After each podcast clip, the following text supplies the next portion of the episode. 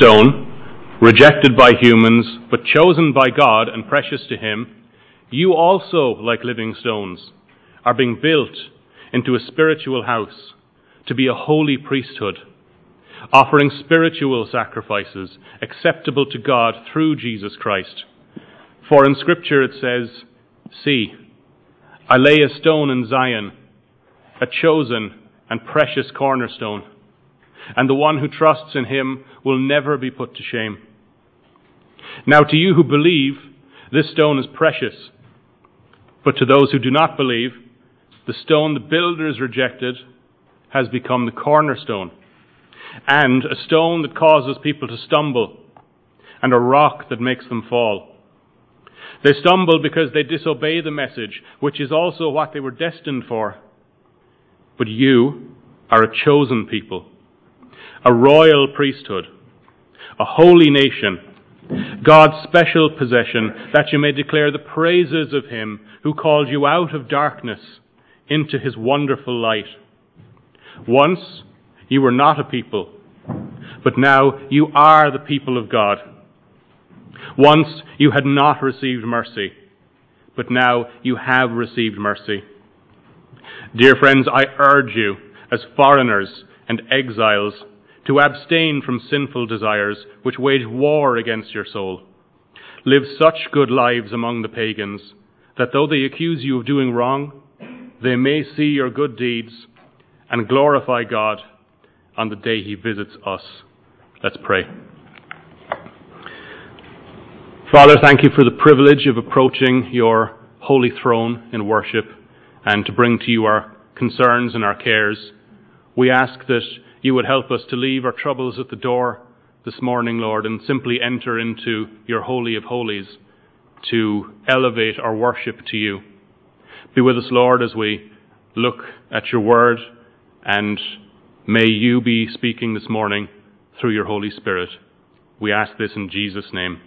Amen. I was reading during the week about this church in California that decided to sell its building and open a brewery. And the church's pastor was interviewed about this, and let me quote him just so I'm not unfair to the guy. "I thought to myself, wouldn't it be great if a church could figure out a way to make a product where they split the profits with local community groups? We love beer. Why not do a brewery?" I'm not making this up, I promise. This is a real story. He went on to say, "My sermons get better after a few beers." You might need a few yourself when I'm done telling you about them.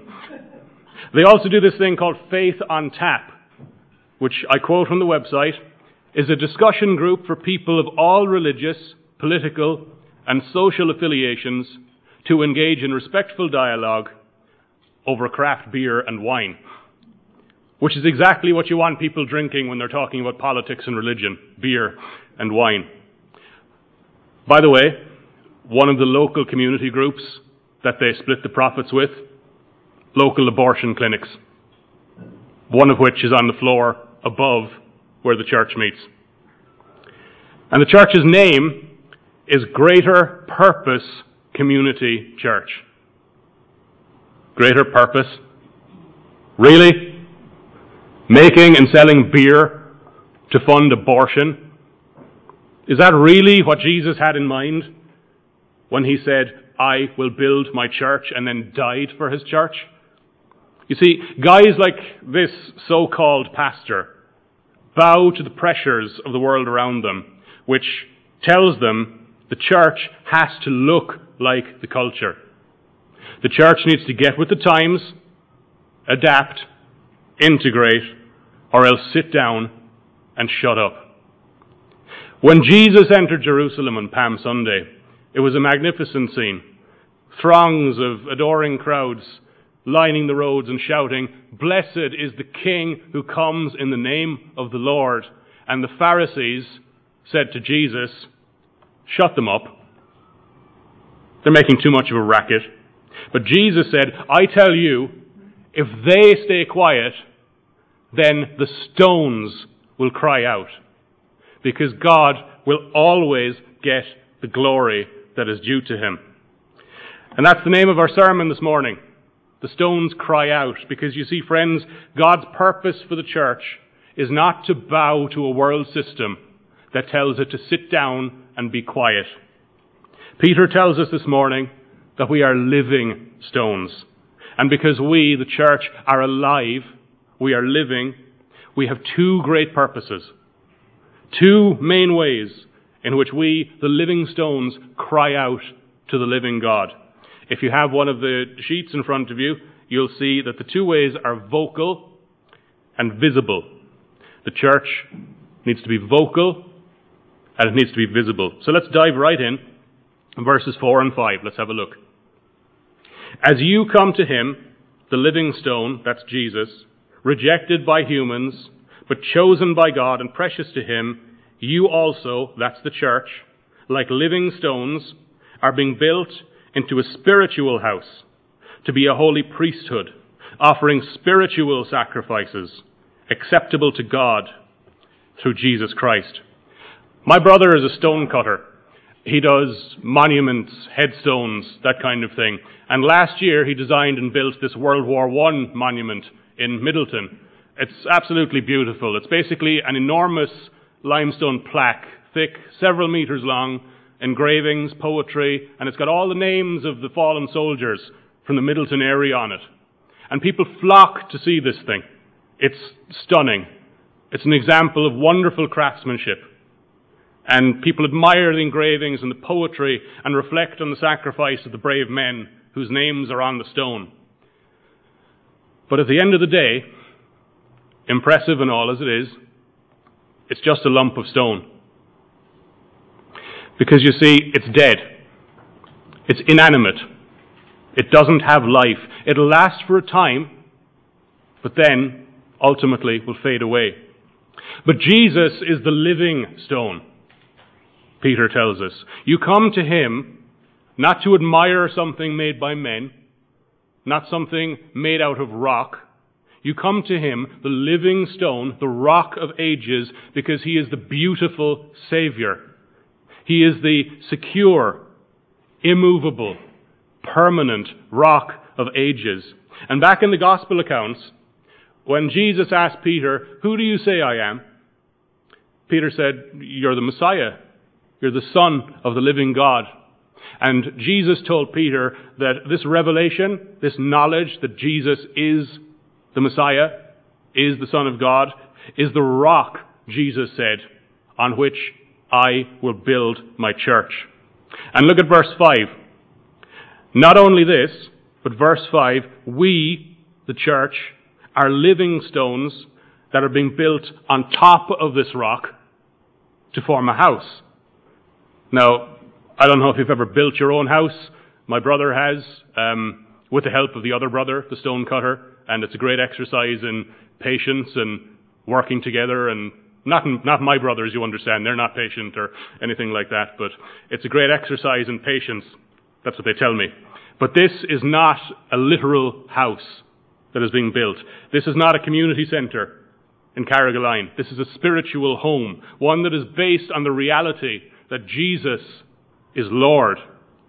That's what a church is. Not a building, not an organization. It's a group of sinners, saved by grace, being built onto the rock of ages. Sinners, saved out of darkness, Peter tells us, to be a holy priesthood. Now you remember what holy means, right? Holy means set apart from sin, separated from sin, separated from the lusts and desires of this world. And in the Old Testament, God set aside priests for himself who would make sacrifices for the people, lambs, goats, turtle doves, that kind of thing. They would make these sacrifices and then atone for the sins of the people, most famously once a year on what the Jews still call Yom Kippur, the Day of Atonement. The high priest would go into the Holy of Holies in the deepest part of the temple and make atonement for the whole people. Now these priests, they were sinners themselves, just like you and me. All people are, we know this. So they didn't just need to atone for the sins of the people, they needed to atone for their own sins as well. And in that sense, those priests, the Old Testament priests, represented people in front of God, before God. But we live on this side of the cross. We live on the side of the cross where Jesus became the complete sacrifice to appear for us in God's presence and atone completely for our sins. We don't need priests to enter into a building made by men, because Jesus, unlike those priests, he didn't have any sins of his own. He didn't have to atone for his sins. And because of this, Peter tells us, we are a priesthood whose sins have already been forgiven. So we don't make sacrifices for other people. We don't represent other people before God. The reason we're a priesthood, friends, is we represent God in front of other people, not the other way around. And so the sacrifices we make are not animals. You'll see this quote if you have the notes in front of you. The writer to Hebrews says this: Jesus suffered to make the people holy through his own blood. Through Jesus, therefore, let us continually offer to God a sacrifice of praise. A sacrifice of praise, the fruit of lips that openly profess his name. See, the purpose, friends, of the church is to be vocal in its praise. We, the living stones, we cry out because the great Rock of Ages made us alive. The purpose of the church is to be vocal in its praise. And this sacrifice that Jesus made shows that lambs don't belong in altars, they belong in slow cookers. Take a bit of garlic and rosemary, try it sometime, it's lovely. Keep it away from the altar. We, the living stones, we cry out in the praise and worship, the sacrifice of praise and worship, the spiritual sacrifice. And we continually offer this sacrifice, Peter says.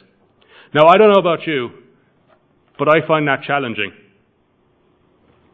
Oftentimes, frankly, we just don't feel like it. Whatever's going on in your life. Are there times you don't feel like it? There are times I don't. How about things like this?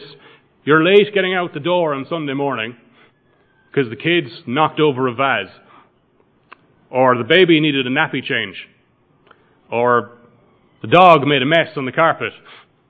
I don't have a dog, I have a cat. She looks after herself. How about this? You just had a fight with somebody in the car on the way to church. Your wife, your kids, whoever. Or how about this? When you don't like the songs the musicians pick, or you don't like the fact that we're sitting over here now and not over there. None of you would ever think that, of course. But friends, this is not about us. This is not about us. This is about Jesus. Look at verse 6. Jesus is the cornerstone set in Zion, God's holy city. Literally, the hill Jerusalem is built on. Figuratively, and to us, the church. Jesus is the cornerstone of the church. He is the foundation of everything we do here, regardless of how we feel, regardless of what kind of morning we've had.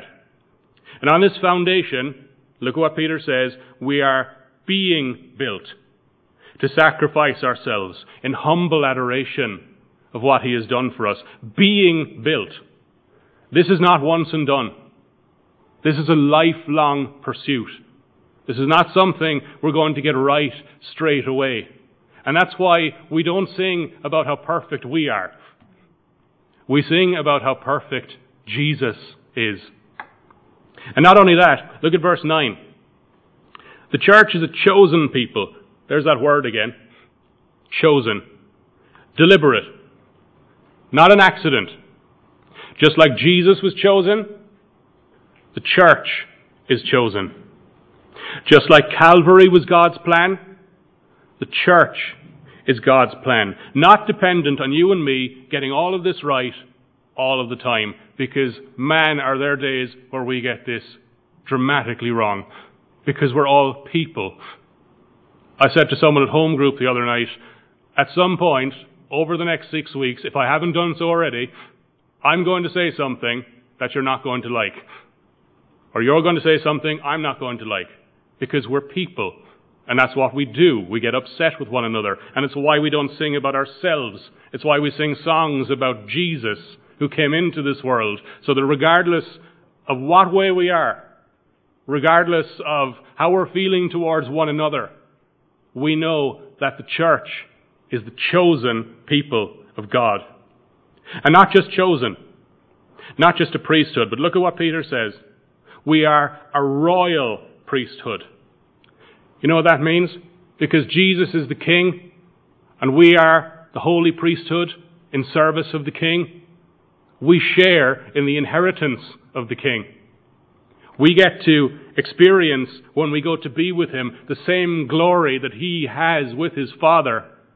And despite all of the things happening to us in this day and age, where it can be really difficult to be a Christian, and sometimes just really difficult to be a human, we can look forward, what we talked about in week one, to this living hope of the assurance of sharing in God's glory.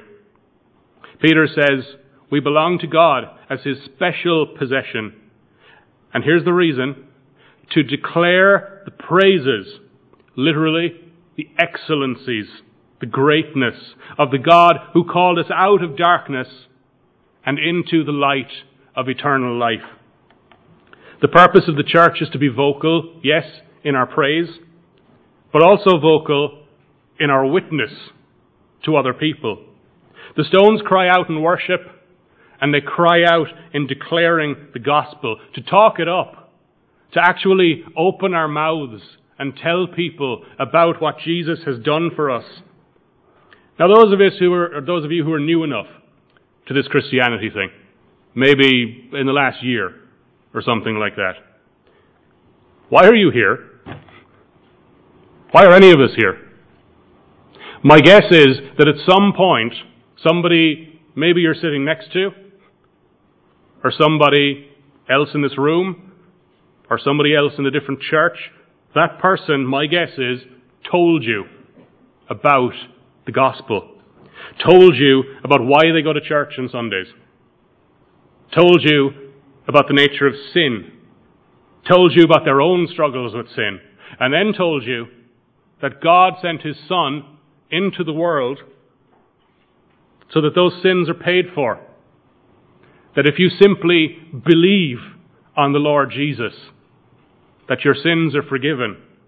God called you out of darkness, Peter says, by putting someone in your life who has declared to you His excellencies. And now, as part of the church, we are to do the same thing. That's our purpose also. We're born again because we heard the good news, and our purpose in being born again is to spread the good news. Not just to show up and be part of a club or an organization, but to actually declare the excellencies of the one who called us out of darkness and into the light. Do we do that? Are we actively engaged in telling others about their need for Jesus? Am I? Are you? Things like this. Maybe you ask, how? Well, when you take a coffee break at work, in fact, when you take your coffee break tomorrow, I work at home at the moment, so my coffee break is by myself, but you might be with other people tomorrow when you take your coffee break. Your go-to conversation. Is it the results of the World Cup final? Or is it last night's prayer meeting? When you're gathered around a table, maybe you're a student in a student centre, UCC, CIT, wherever you are, and your friends are all talking about how the planet is going to be dead soon because of single-use plastics. Do you join into that? Or do you tell them, you know, I was dead once, and I came back to life because Jesus made me alive? Is your social media platform, Facebook, Twitter, whatever the case might be, is that something you use just to spread more outrage and more gossip? Or to debate whether Kanye West is really a Christian or not? Or do you simply use that platform to point people towards the tender love of Jesus. Every opportunity you have, friends, is an opportunity to declare the excellencies of the one who called you out of darkness, because the stones cry out because we're alive. Just think of that image. Stones are dead, inanimate objects that are given life by the Rock of Ages. When Jesus said that, if they stay quiet, the stones will cry out, I don't think that was just hyperbole. He really meant, I will get glory no matter what happens. The rest of the world, friends, you see, it's dead in its sin. And our purpose, the church, is to declare to that world the praises of him who gave us life. We were not God's people, Peter says. And because of God's mercy, not anything we've done, but because of his mercy, he made us a chosen people for himself. We ought to be vocal in our praise and vocal in our witness. It's not just about Sunday morning. It's about the rest of our week too. So, we are to be vocal, and secondly, and finally, I only have 2 points today. Normally I have 3. I don't know what to do with myself. Finally, the church's purpose is to be visible. Look at verses 11 and 12. Dear friends, I urge you, as foreigners and exiles, abstain from sinful desires, which wage war against your soul. Live such good lives among the pagans that though they accuse you of doing wrong, they may see your good deeds and glorify God on the day he visits us. Immigration is in the news a lot these days, isn't it? You know, we all know the tragedy of the lorry container in Essex with the people from Vietnam. We saw large protests in Uachtarard and Galway this summer, people protesting against a direct provision centre for asylum seekers. And I'm not going to go into it, but much of what's said and reported is just ugly. It's just not nice. There'll always be a segment of the population in every country, including this one, that just wants to say, go home. You don't belong here. This is our home. That's how the world views Christians. You don't fit in here. You need to adapt. The world is changing. You need to integrate. Keep your religion to yourself. Recognize you don't belong here. And you know what? In one sense, they're absolutely right. We don't belong here. And that's what Peter is saying. This is actually the third time in the letter so far that Peter has referred to Christians as foreigners, strangers, exiles. All means the same thing. We don't belong here. This is not our home.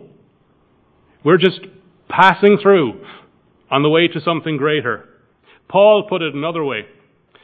We're not citizens of Greece, or Rome, or Ireland, or the UK, or the US. Well, we are, but not really.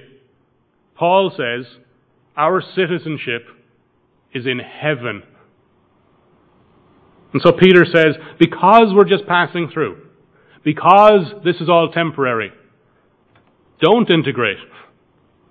Don't adopt the world's customs and practices. Do stand out. Instead, he says, abstain from sinful desires, which wage war against your soul.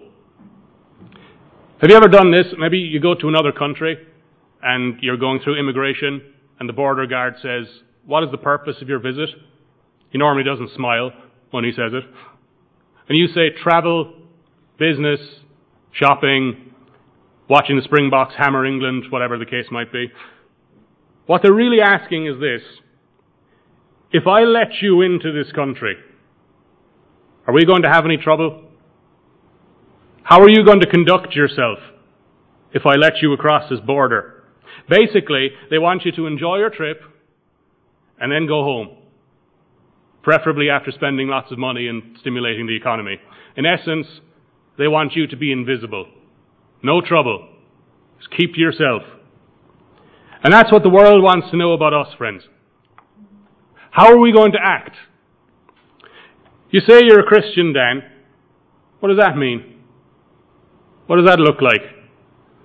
And Peter's answer The Lord's answer is to live such good lives among the pagans, among those who don't believe, that they actually see our good deeds. They don't just hear us talk about them. We don't keep silent, but we don't stay invisible. We cry out by being vocal, and we cry out by being seen, by being visible to other people.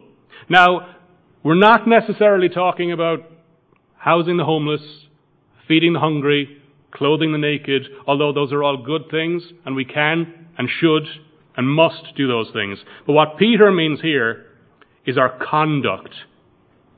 Our conduct, the way we live our lives, ought to be done in such a way that people can actually see when they look at us.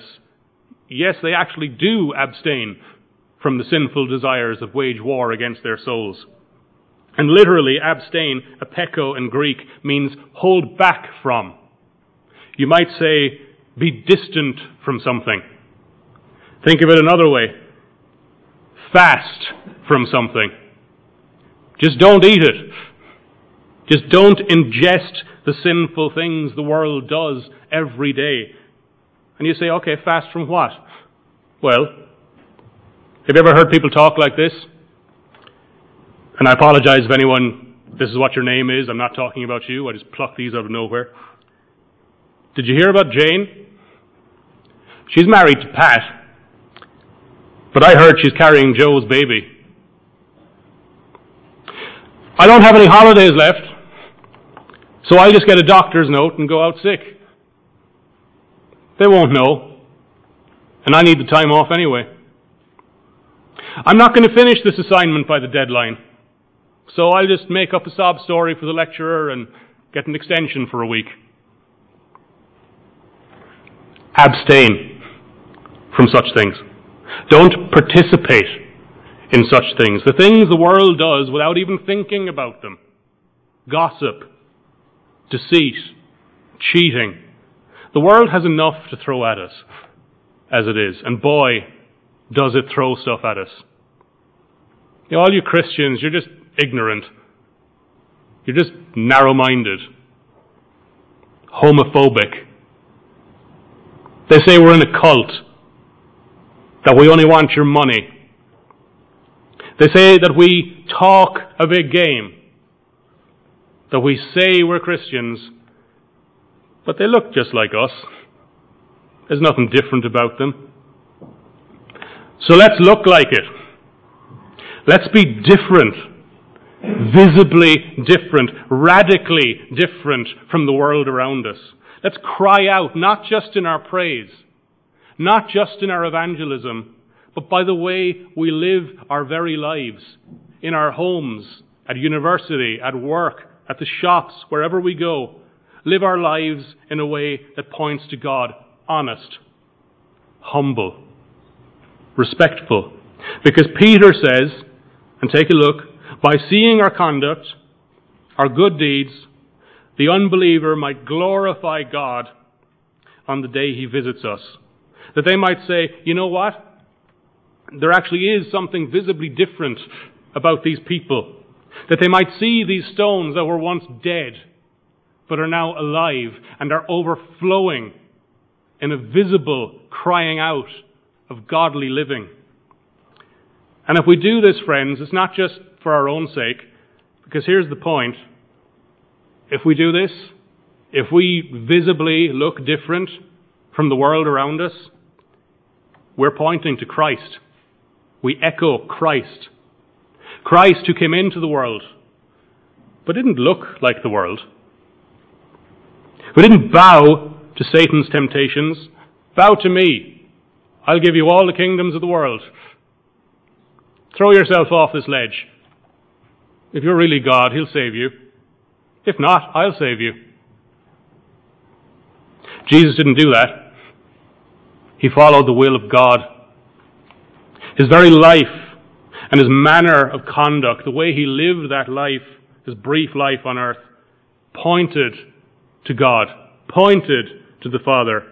And we ought to mimic and honor that example in how we live our lives.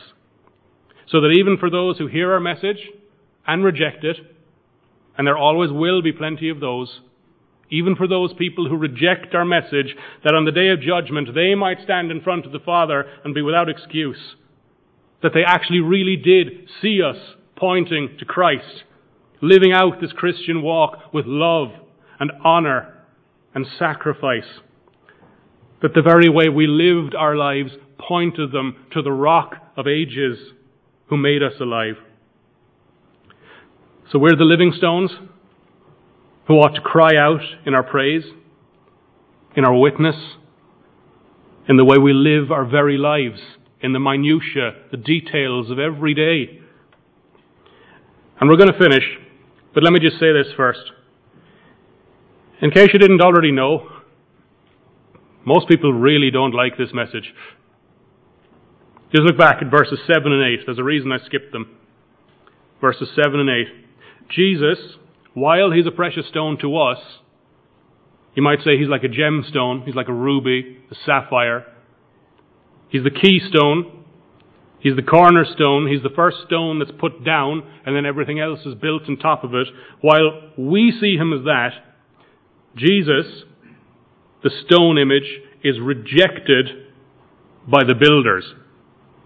Rejected by the builders.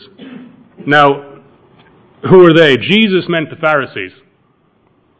In fact, Peter understood this because Peter was standing next to Jesus when Jesus called the Pharisees the builders that rejected the cornerstone. But it's not just them. It's not just this small group of Jewish leaders in ancient Palestine. Who are the Pharisees? They were the ones who said, we have built the way to God by our own deeds, by our own righteousness. We have a way to get to God. Don't worry about this Jesus chap. You don't need him. He's just a troublemaker. Who does he think he is? I am the way, the truth, and the life. No one comes to the Father except through me. We're the builders. We'll tell you how to get to God. Those are the builders. Anybody who thinks, well, I'm okay. I'll be able to get to God. I'm a good enough person in my own right. This stone, this Jesus that causes them to stumble, Peter says it's a rock that they fall over, that they trip over. Other translations say it's a rock of offense. The Greek word is scandalon. You can guess the English word that comes from that. It's scandalous. This gospel is scandalous. Telling someone that they're a sinner is scandalous. In an age where we just tell everybody, follow your heart. Do what makes you feel good. Do it your way. And telling them that because they're a sinner, they need a Savior is scandalous. And telling them that you won't find hope in all of the other stuff that's going on out there at the moment. I was at a health food shop recently, and there was a little booth outside, and they were selling angel tears. That's what they call them, angel tears. They say they're the tears of angels that fall to earth and become stones, and somehow, I don't know, I don't understand what it is, but anyway, they say these things point you towards something greater. If you have this in your life, you'll be fine. Or if you have Buddha in your life, you'll be fine. If you had Muhammad in your life, you'll be fine. Or even if you have nothing in your life, you'll be fine. Because all people are basically good. And telling people that Jesus is their only hope for being in a right relationship with God is absolutely 100% scandalous and offensive. The gospel message, friends, is scandalous because it tells people that their only hope of life after death is in Christ and in Christ alone. He really meant it. I am the way, the truth, the life. No one comes to the Father except through me. And that's a rock that causes people to stumble. Is Jesus tripping you up? Are you trusting in the work of your own hands? Are you sitting here right now, and maybe you've been coming to church for years, Maybe you say, I am a Christian. But are you sitting here right now confident that you can stand in front of God because of the work of your own hands? Stand in front of this judge, and the judge will declare you righteous. Do you think God will understand? I'm a good person. If that is you, friend, I've got news for you. No person is good enough for God on their own strengths. You know that old saying, why do good things or bad things happen to good people? The best retort to that I heard was a theologian who said, that happened once, and he volunteered. When Jesus came, the only one good enough to be the rock on whom the church could be built, he was the only one good enough. Your strengths won't save you. Only Jesus can. So do you understand the gospel? Do you understand that Jesus came so that regardless of who you are, what you've done, how old you are, it's never too early, it's never too late. Do you understand that you can have your sins forgiven if you just come to Jesus and believe? Because Jesus said, anyone who comes to me, I will not cast out. This doesn't have to be something like you got it all right before you come to Jesus. You don't have to be from the right country. You don't have to be from the right background. You don't have to have all the doctrine together and all of this kind of thing. You simply have to come to Jesus and believe that Jesus is Lord. And on the cross, he cried out, it is finished. My work is done, he cried out. In response, if you haven't already done so, will you cry out to him? Amen. I'm going to call the musicians back up. As they're on their way, let's just pray.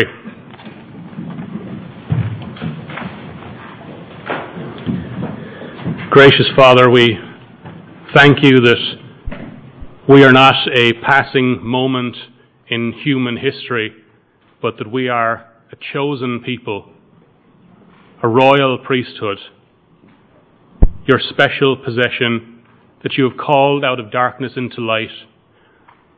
And help us, Lord, in those moments where we simply don't feel like it because of the cares and challenges of this world. Help us to cry out in worship and praise of you for all the things you've done for us. And give us boldness to witness this gospel to other people through our words, to the people who we see every day. But not just our words, by our deeds as well. Help us to be living our lives in such a way that they actually are an echo of the life of your Son Jesus and point people to him. Be patient with us, Lord, when we fail, because we can do and will fail. But give us the strength to keep going.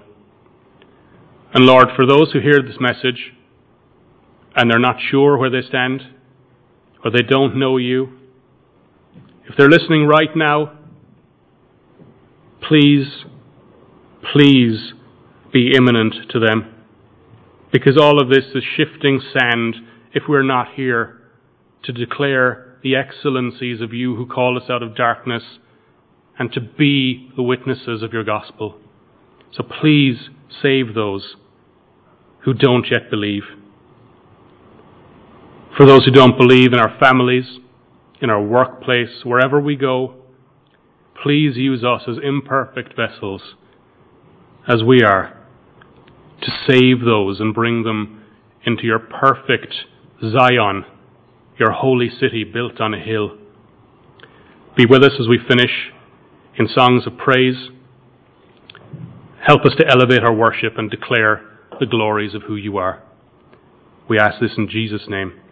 Amen. Would you please stand, and we'll sing our last song, O Lord our God, how much